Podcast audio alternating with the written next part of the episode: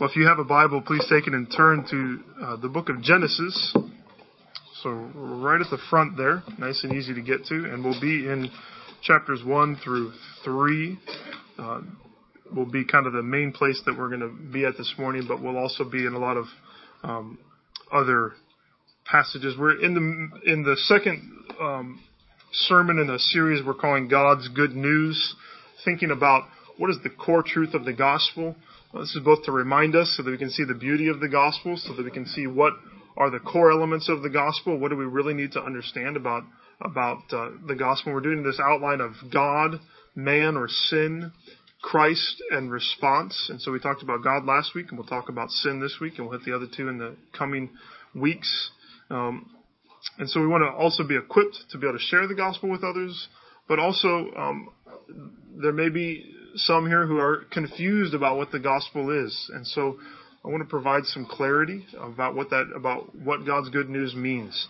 Um, I've got one book left. This is this is a sermon series loosely based on on this book by by Greg Gilbert. He goes through that same outline of God, man, Christ response. Um, so one left. You can fight over it. Um, it's it's free for the taking, um, but I'll have it here. And also just remind you, we have these resources. We try to always have them. This is called Two Ways to Live, and this is sort of a version for kids called Who Will Be King. And much of the same outline is in these books, and these are great resources. You know, sometimes a a booklet or a, a tract, to be honest, is just too small. It's too simple, and these really walk us walk you through what the truth of Scripture is on on what the gospel is. And so I invite you to use these um, as much as you can. Let me ask you a question. What's what's wrong with the world? What's wrong with the world? That's I think it's a question that a lot of people are trying to answer and trying to answer it in different ways. In the news, there's certainly been a lot of talk about about guns, about gun control or the right to bear arms. And both of those sort of ideas and whatever's in the middle, that's some form of wanting to bring peace or security to the world, uh, this world that's filled with pain and, and, violence, but they're two totally different approaches. Um, but they're trying to get at the heart of what's wrong with the world. Others talk about uh, the environment, so issues like global warming. They say people would say that's the greatest threat to the world in our day, and others would say that environmentalists are the greatest threat to our world today. Uh, we see selfishness, we see pride in the world, and we we think that's what's wrong, and so we say all we need is love. And other people say all we need is some sort of violent revolution to overthrow the government, you know. Um, you see poverty and there's need, and some people blame that on the government. Some people blame it on the rich. The 99% say it's the 1%'s fault, and the 1% don't really care much about the 99%. Uh, many talk about education, right? Lack of education, that's the problem in the world. And so we try to make things right. We come up with programs that would leave no child behind.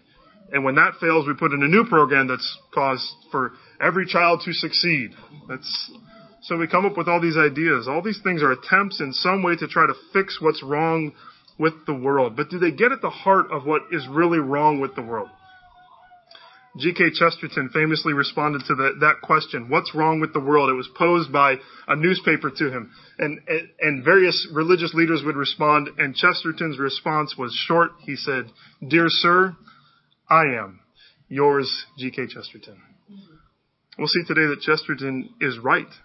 If you want to know what's wrong with the world, our gaze should not be out there on everything else that, that is out in the world, but rather we should look inside and realize that the problem with the world is me.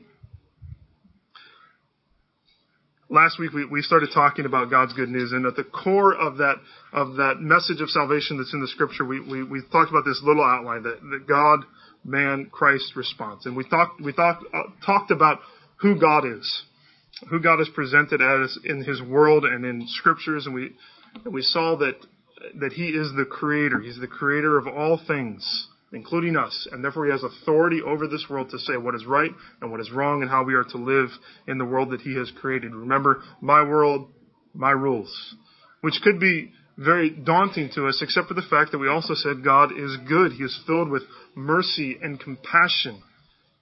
But he is also holy and righteous. He has to deal with the evil in the world.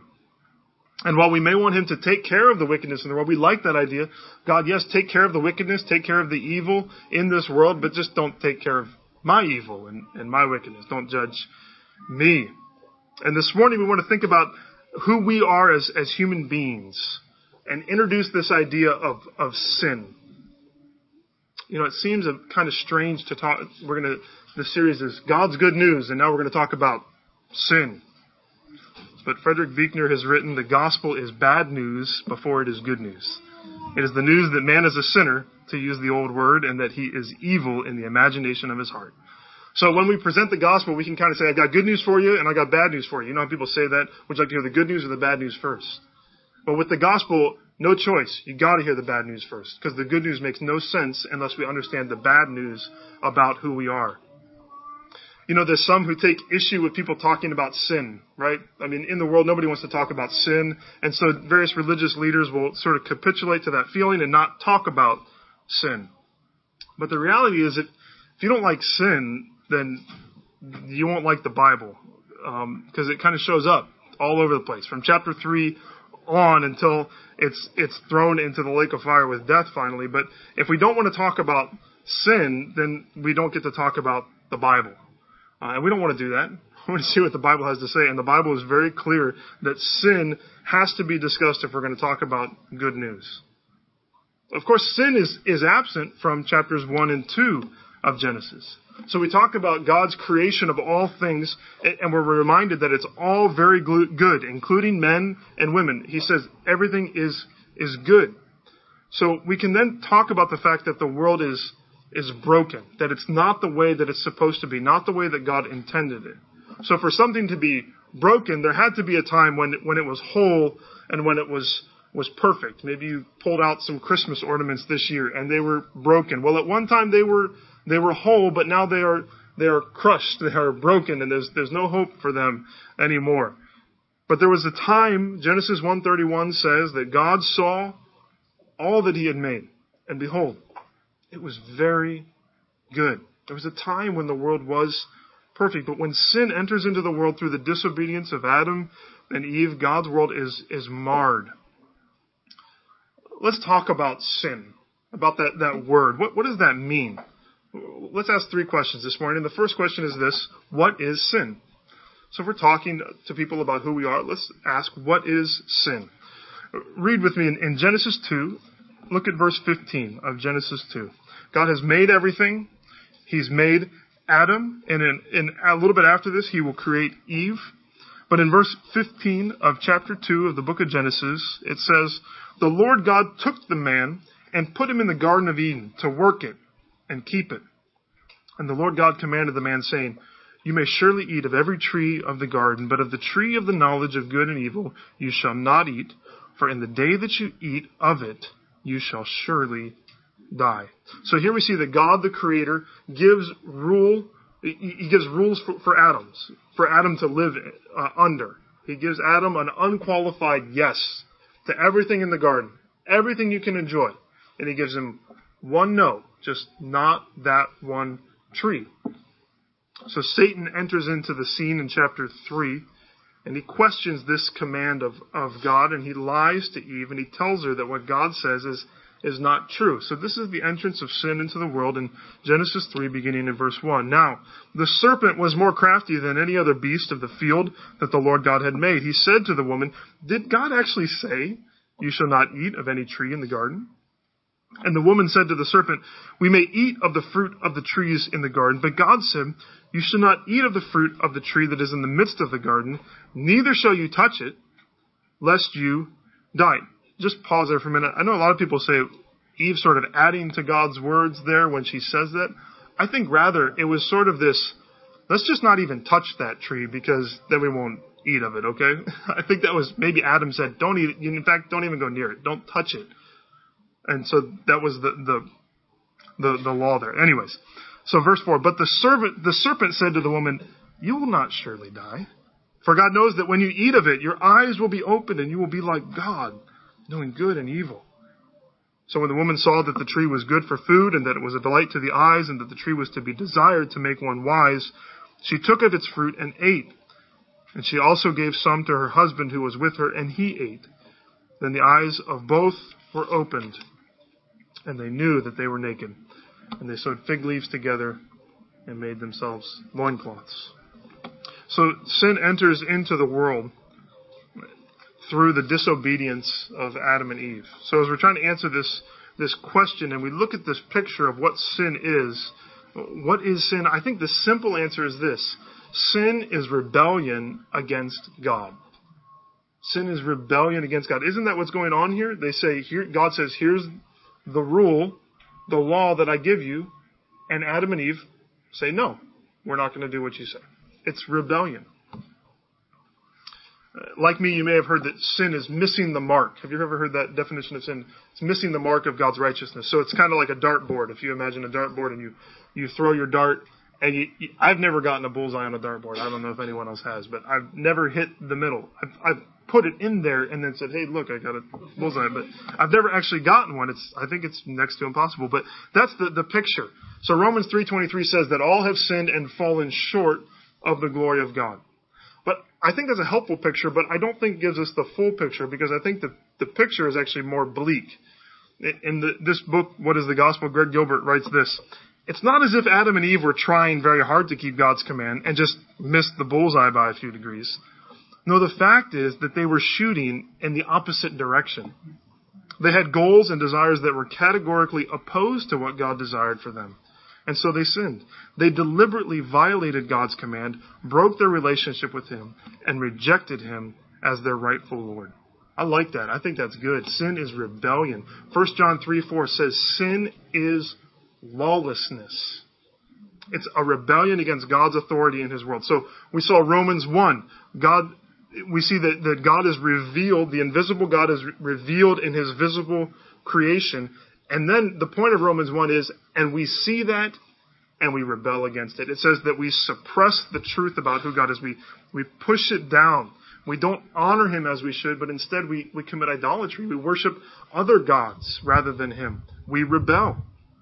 We're like the Israelites in the wilderness. And just before they go into the promised land, Moses in Deuteronomy 9, 6 to 7 just says this to them. Know therefore that the Lord your God is not giving you this good land to possess because you are right, because of your righteousness. For you are a stubborn people. That's us. Remember and do not forget how you provoked the Lord your God to wrath in the wilderness. From the day you came out of the land of Egypt until you came to this place, you have been rebellious against the Lord. That's us. You know, as a father, I have to make distinctions with my children between mistakes or accidents and actual rebellion.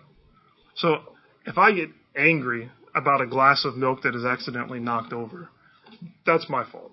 That's not my child's fault. It, it's it's a mistake. Now, milk spills probably because of the sin in the world. I don't know. We live in a sin scarred world. It's fallen, and so that's why we have spilled milk. Maybe I don't know, but but we can all we all make mistakes in that sense, right? But we can't think of sin just as a mistake. It's not like we have just sort of accidentally knocked over a glass of water, and that's what sin is. Sin is more taking that glass of water and throwing it in God's face and then walking away from Him in revolt. That's what sin is. We have to understand the seriousness of sin that's performed against a holy and righteous God, or when we think about his reaction to sin, we'll say he's overreacting. Wayne Grudem says this about sin. Sin is directly opposite to all that is good in the character of God. And just as God necessarily and eternally delights in himself and in all that he is, so God necessarily and eternally hates sin. It is, in essence, the contradiction of the excellence of his moral character. It contradicts his holiness, and he must hate it. What is sin? Sin is rebellion against God and everything that he stands for. In light of that description, some might say, maybe you even say in your heart, that's not me. I mean, I've done some bad things, but I haven't rebelled against God. I mean, I, I kind of like God. I would say I love God. So we should ask the question, who has sinned? It's obvious in Genesis 3, Adam. We know he sinned. Adam and Eve definitely sinned. He and Eve were given this clear command from God and they disobeyed. And Adam's sin doesn't just bring death into his own life, but it brought death into God's world and into every human being that has descended from him. Romans 5:12 says, Therefore, just as sin came into the world through one man, and death through sin, so death spread to all men, because all sin. Paul explains that death and sin reign because of Adam's sin. And in 1 Corinthians 15:22 he tells us in Adam all die. So Adam when he sins, it's not his sin alone, but he as the representative for all humanity, his sin has consequences for all of us. That's a heavy concept, okay? And, and so we can think about that. I encourage you to go to Romans 5 and really try to work through that. Some people might push back against that. How am I held responsible for someone else's sin? And we, that's a good discussion to have. But if you don't want to have that discussion with someone, you know where you can go? Well, you know who else has sinned? We have sinned.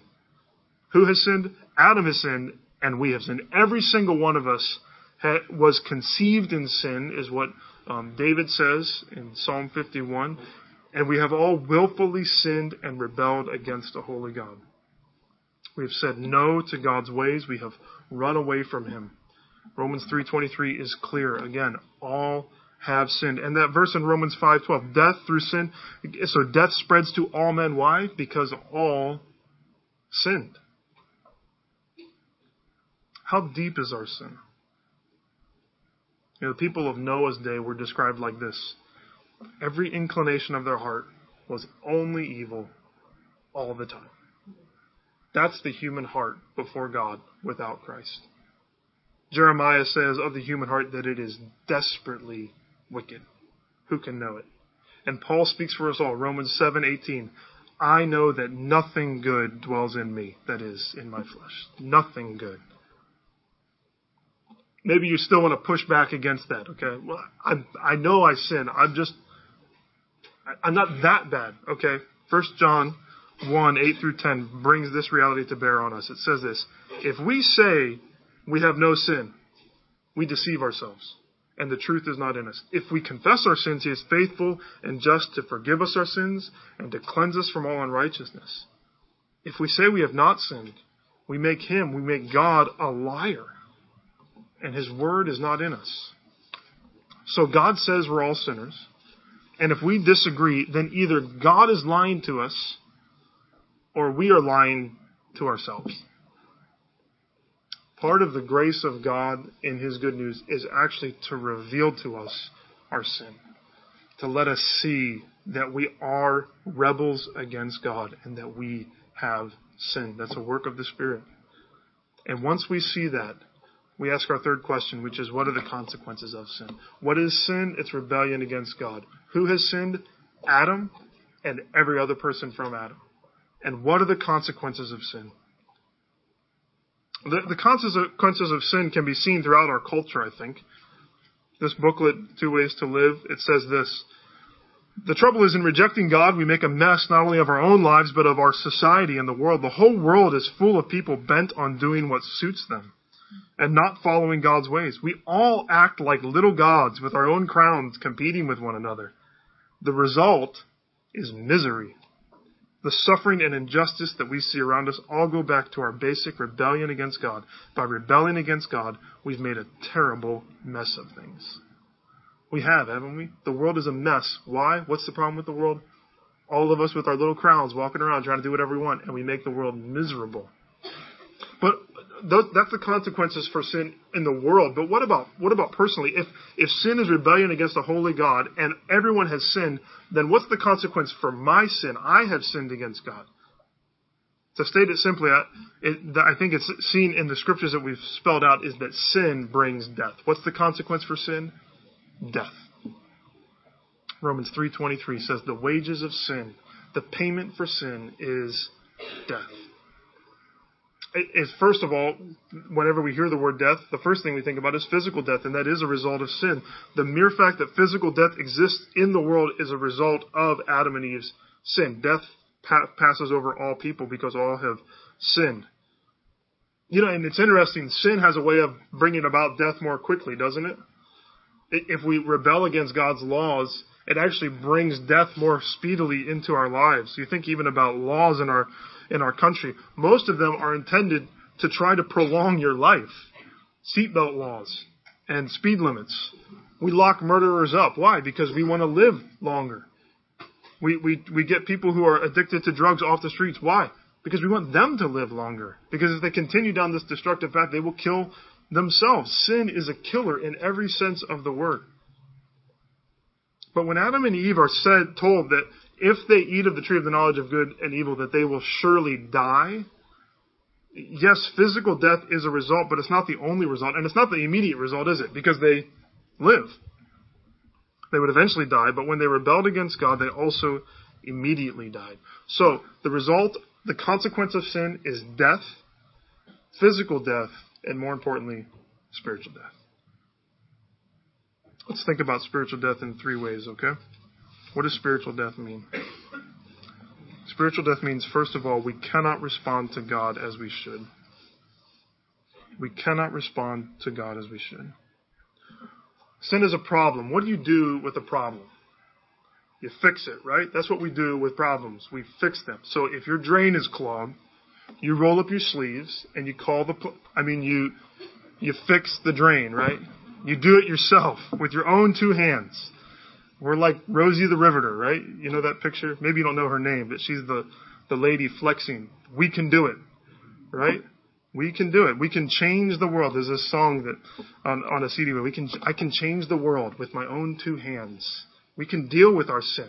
And so our inclination as human beings is to deal with sin and to do it by, okay, I've rebelled against God. Fine. I'll do whatever he says. I will keep the law. I can do that. That. That's how we think about salvation. It's some sort of personal improvement project. It's the way I will do good. My good will outweigh my bad. In the end, I'll keep the, I'm just going to keep the Ten Commandments. That's doable, right? Okay. Don't commit adultery. I can do that. Don't, don't, um, don't kill people. Okay. Don't lie ever. Okay, that's a little bit tough. Don't covet your neighbor's ox. We're good on that, right? So we can do some of it. But what does Jesus do when he shows up in Matthew 5? He gets to the, to the heart of the law. He says adultery is not the only issue. Lust is an issue too. So fantasy in our heads or images on a computer are also a violation of that command. Anger in my heart is just as much a violation of God's law as actually murdering someone.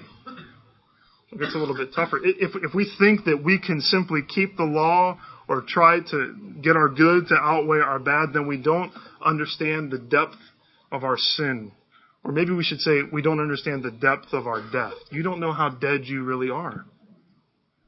We said there's no good thing in us. In the New Testament, in, in, Ephesians 2 and other places, the imagery of us apart from Christ is that we are dead in our trespasses and sins. We are enslaved to sin. We are unable to do any good on our own. Romans 8 8.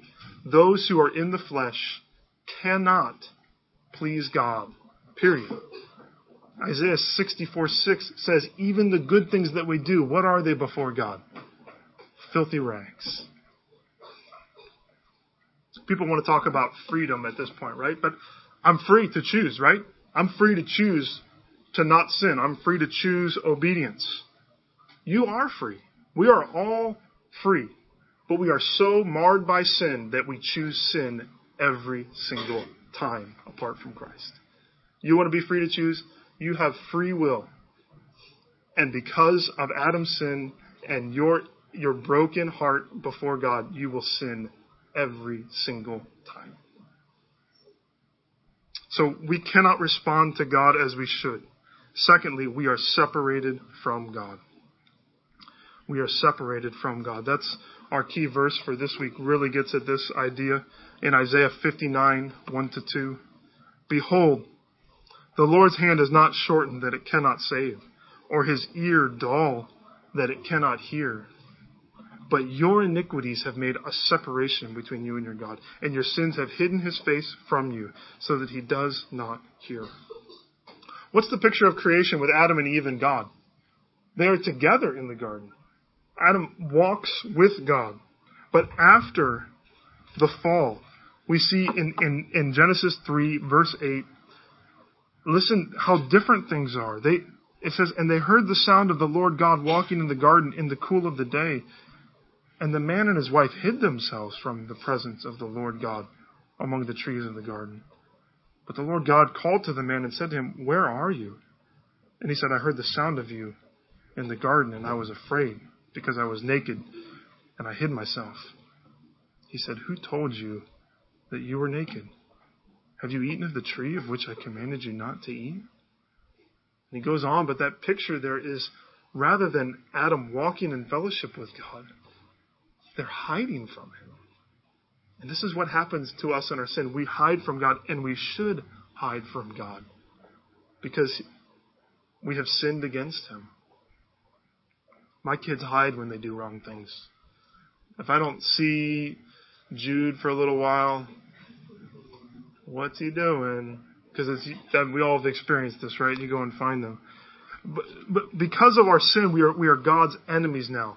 God is holy. He is righteous. His stance towards us is no longer that of a loving father, but of a righteous judge. And there's no denying our guilt before him. We are separated from him. We are separated from him here and now. And, and that will ultimately mean complete separation from him forever. That's the final consequence for sin. That's the final part of spiritual death. We will be eternally condemned. We will be eternally condemned, is what spiritual death means. Hell and judgment are not some invention of twisted people, but they are the right response of a holy God to people who rebel against him. Rebellion against a, an eternally holy God brings eternal punishment. And God is certainly loving and good, but He is also holy and He is just. And in light of our sin, we need to think about what Jesus says. He tells us don't fear people that can just kill the body. He says, I warn you whom to fear. Fear him who, after he is killed, has authority to cast into hell. Yes, I tell you, fear him. Our God is good, but he is holy and righteous, and we have all sinned and rebelled against him. And so death comes into our lives. Yes, physical death, but spiritual death. We can't do anything that we're supposed to do in relation to God. We cannot do what He has asked us to do. We are separated from God. We are not in fellowship with Him. We are apart from Him. Maybe you've seen that bridge illustration that starts where we're on either sides of the chasm and there's no way to get across to Him. And if we remain in that state and we die with unforgiven sin, we will be eternally condemned. We will die for all eternity because of our sin. I thought this was about God's good news, right? We have to hear the bad news before we hear the good news. And the good news begins with God. Remember, He's the creator of all things, created each of us. He is good, He is holy, He is righteous. And then it has to do with man. It has to do with, with sin. Men and women like you and like me. You know, as I'm talking to someone, we're trying to think about how you're talking to someone. If you explain who God is, and uh, one way to to start talking about sin is we say, you know, God has the rightful authority in this world, and but, but we we reject His authority, and we make we make a mess of our lives. You know, think about those three questions. Maybe as you're talking to someone, or maybe you just in your own heart even now. What what is sin? Sin is rebellion. Who has sinned? Adam has sinned, and everyone else has sinned. And what are the consequences of sin? The consequence is death physical death, but spiritual death. And you can't do what you're supposed to do to be right with God. And, and you are separated from God who loves you and wants to be in relationship with you. And if you remain separated from Him, the consequence will be eternal death.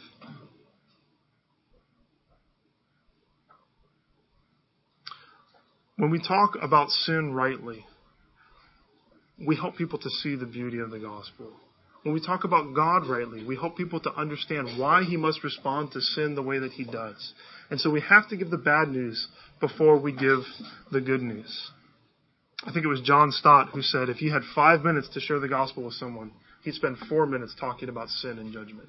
Because we have to be lost before we can be saved.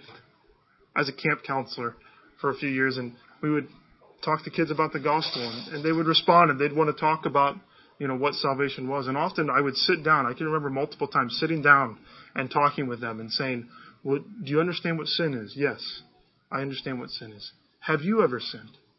Mm, no. The conversation's over at that point because if you haven't sinned, you don't need a Savior. I remember being in a Sunday school class and asking kids, Have you ever sinned? One little girl raised her hand. My brother, one time, we have to get to the place where we see our own sin and then we see that we need a Savior. We need a Savior. But our natural inclination is to assume that what is wrong in the world is, is out there somewhere. That's what's wrong with the world. And the solution is right here. It's me. I can find the solution. But the opposite is true, isn't it? What's wrong with the world? Me. The, the problem is me. And where is the solution? It's out there. It's in Christ. Jesus is the solution to our sin problem. And we'll talk about that more in depth next week, but I don't want to leave you without telling you about the, the hope of the gospel.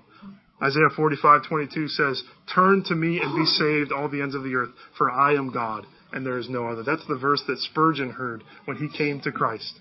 Turn to me and be saved. Jesus Christ has come. He has come to fulfill the law. He has come to do what God said. We cannot do what we're supposed to do, but Jesus has done it for us. We are separated from God, and Jesus was separated from the Father and died so that we could be reunited with Him. Jesus takes hell upon Himself in His death on the cross. And if we respond with repentance and faith, we can be made right with Him. Let me give you two responses. If this is news to you, you've never responded to the gospel, you, you never really fully understood it, I'm just going to give you this is a hard conversation. Maybe you want to talk to someone a little bit more about what this is. Um, I'd encourage you. You can talk to Joel. You can talk to myself. You can talk to any of the members of this church, and they will walk you through a little bit more in detail of what this means. So I would just say this: if you're talking to someone, you could just say, "Tell me more about this." So that's just a simple phrase because sometimes it's hard to get into that conversation, isn't it? Just say, "Could you tell me more about what we talked about this morning?" I, I encourage you to do that. Now is the day of salvation. But the truth is that if we are in Christ, then what we realize is that God has opened our eyes to our sin. He's helped us to see how much we have rebelled against Him. And I think part of what we need to do is to give thanks for, to God for that, but even to stop and to say, God, continue to open my eyes to my sin. Help me to see how I continue to rebel against you. Help me to walk after you and then and then we want to let others see. We want to we want to have this heart that says, "I'm going to go." The problem with the world isn't anything else except the fact that people have sinned, and I need to help them see that, not in a judgmental way, but rather saying, "I'm a sinner, you're a sinner, and Jesus is the Savior of the world." And so I, I think as we we think about that, if I could, um, oh, threw it away. Never mind. I was going to read the last part of our Advent poem, but I forgot that I was going to do that and so I threw it away. Um, but thinking about how the shepherds respond and how Mary responds. What does Mary do? She ponders these things in her heart. I think that's part of our response. Let's ponder these things. Let's think about the reality of sin and how deep it is. But what do the shepherds then do? They go and they tell. They, they go out and they tell anyone and they don't care what anyone else thinks about them. They tell others the good news. And that's what we are called to do as followers of Christ. Let's take a moment of, of silence and think on these things, and then I will close this in prayer.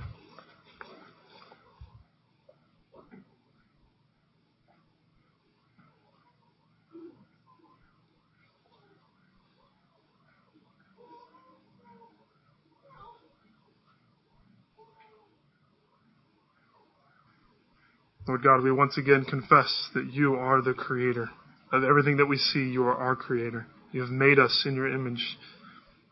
But you are good, you're holy, you are righteous. And we are not. Lord, we have sinned against you, we have rebelled against you. And we have made a mess of our lives and of this whole world. Lord, open our eyes to see our sin. Lord, I pray for those that may be apart from you, they've never confessed and repented of their sin and put their faith in Christ. Lord, let them see how deep their sin is. And Lord, if we have turned to you, help us to see, Lord, that it's not because of anything good in us, it's because of the goodness of God in Christ. Lord, we are sinners in need of a Savior. We are dead, and we need to be made alive again. Lord, forgive us because having been justified by grace, we try to be perfected by works. And that's so wrong. Lord, help us to see that in us dwells no good thing, but by your Spirit we can walk with and please you. And so, Lord, I pray you would, for those of us who have put our faith in you, that you would let us confess our sin quickly and run to you and follow after you in faith. Holy Spirit, help us to walk in ways that please you. We are now able to do it where we couldn't before.